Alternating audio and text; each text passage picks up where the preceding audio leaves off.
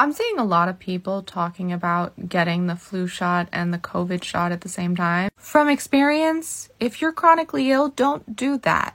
I did three shots at the same time when I was going to college pneumonia, meningitis, and HPV. 104 fever for seven days.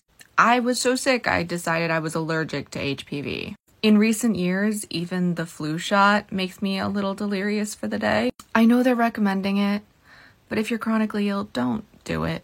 I'd say wait a week between them. Just don't put your body through that. Get them both, but not at the same time. Short Cast Club